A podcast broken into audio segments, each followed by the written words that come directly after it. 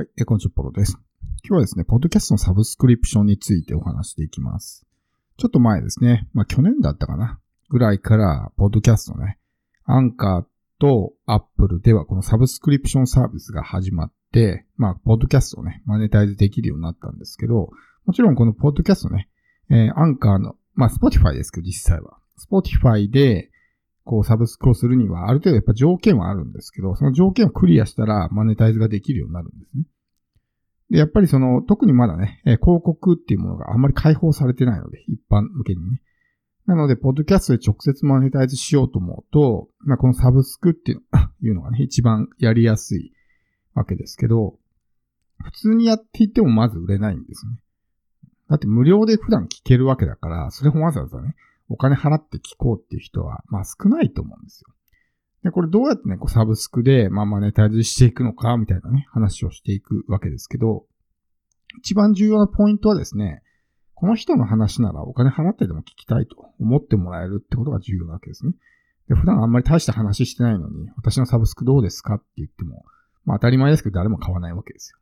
だけど普段からすごい有益な話をしていて、ね、この人の話めちゃくちゃ役に立つなみたいな。こんなの無料で聞いちゃっていいのかなとかって思ってるような人たちが多ければですね、サブスクやってますよみたいな感じで言うと、ね、買ってくれたりとかってあるわけですね。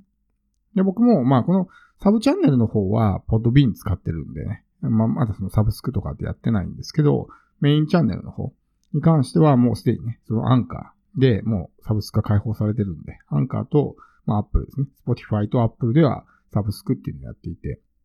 で、最初はですね、あの、僕がオーディブルで出してるコンテンツ、まあ3時間とか5時間とかね、あるんですけど、まあそれがこう安く聞けますよみたいなね。まあそんな受け売りでやってたんですけど、それでもやっぱりあんまり売れないんで、ちょっとね、方向性を変えて、ちょっとシークレットコンテンツをね、出していくみたいな。こう長いやつをね、ボーンとアップするんじゃなくて、まあ短いけども、ね、えー、表であんま出してないような話をしていくとかね。そういった風に方向性を変えていこうかなと。で、も金額もより下げてですね、今までは9.99ドルっていう形でやってたんですけど、まあそれを3.2.99かな。まあ3ドルぐらい、300円ぐらいに落としてやろうかなと。300円だったらね、1日10円で聞けるんで、だったらそんなにこうリスナーの人たちもね、負担大きくないんで、まあそういう風にね、変えていこうかなと思って、えー、今ね、作業してるところですけど、まあ詳しくはあの概要欄にね、リンクを貼っておくので、まあそれをね、見てもらえれば、どんな形のサブスクなのか。まあ、登録してもらったらね、その、普通の、パブリックの人たちは聞けない。一般のユーザーは聞けないような、まあ、鍵付きのコンテンツですね。まあ、それが聞けるようになると。まあ、基本的にはそういう、ちょっとね、えー、普段10分とかですけど、30分ぐらいのエピソードを収録して、それをね、配信するとか、にしようかなと。あとはまあ僕の有料コンテンツも適宜ね、使えそうなものがあれば配信していこうかなと。お金払わないと聞けないようなものが300円で聞けますよっていう風になったらね、結構お得だと思うんで、まあそういったものを配信していこうかなというふうに思うわけですけど、で、このサブスクのコンテンツ何をね、どういうふうに配信していけばいいのかってこと、いろいろやり方はあると思うんですけど、例えばさっきも言ったみたいにですね、その普段のエピソードよりもよりこうボリュームを増やすっていうのは一個、まあ作戦としてね、作戦というか考え方としてあるわけですね。普段10分のコンテンツしか配信してないんだったら30分とかね、1時間のものを配信する。もちろんサブスクっていうのは月に1回じゃないんで、ね、そのサブスクのコンテンツ、例えば30分のコンテンツを月に3回配信するとかね。まあ3回じゃなくても1回でもいいと思うんですけど、内容が濃ければ。で、そういうのを配信したりとか、でもいいわけですよ。そういうまあ、こう、ちょっと長めのエピソードを配信するとか、あとはあんまり表に出してないような、まあ、極秘情報ですね。最新ニュースとか、まあそういった話をするとかね。っていうところにやっぱこのプレミア感というか、普段聞けないような情報が、その有料コンテンツだったら聞けるみたいなところにプレミア感が出たりとか、あともう一個おすすめなのがですね、まあこう、オーディオセミナーみたいな感じにするところですね。その有料コンテンツを聞いていくと、それが一つの、まあ音声セミナーみたいな感じになって、まあ、えー、聞けるという形ですね。このポッドキャストのエピソードって基本的に一個一個はこう独立してると思うんですよ。で、独立してるんで、ね、この話がね、断片的になって、結局よくわかんないみたいな感じになるわけですけど、その、まあ、オーディオセミナーですね。音声セミナーみたいなものっていうのはちゃんとこう体系化されてるので、ちゃんとそれだけを聞いていけばね、一つの、まあ、そのテーマについてよくね、えー、学びを深めることができるというような形になっていくということですね。なので、そういう、まあちょっとオーディオセミナー形式みたいな感じにしてやっていくのもいいんじゃないかなと思います。まあ、このサブスクですね、えー、現状まあ Spotify と Apple だけですけど、ひょっとしたら今後ね、それ以外の、まあ、プラットフォームでも開放されるかもしれないので。なので、しっかりと準備しておくとね、いいかなと。広告が貼れるようになる目処がね、まだわからないので。ってなると、なかなかマネタイズができないっていう風にね、なってしまう。と、なかなかモチベーションが続かなかったりっていうんであれば、このサブスクをね、いかにこうマネタイズするか。1件でも2件でもいいからマネタイズをするというような形ですね。で、当然そのポッドキャストだけじゃなくて、それ以外の媒体でも宣伝していくといいと思うんですよね。別の SNS のフォロワーもいっぱいいるだろうし、メルマガの読者もいるだろうしね。そういう人たちにも宣伝告知すれば、その人たちが聞いてくれるかもしれない。ひょっとしたら。普段ポッドキャストは聞かないけど、自分の発信は聞いてるから、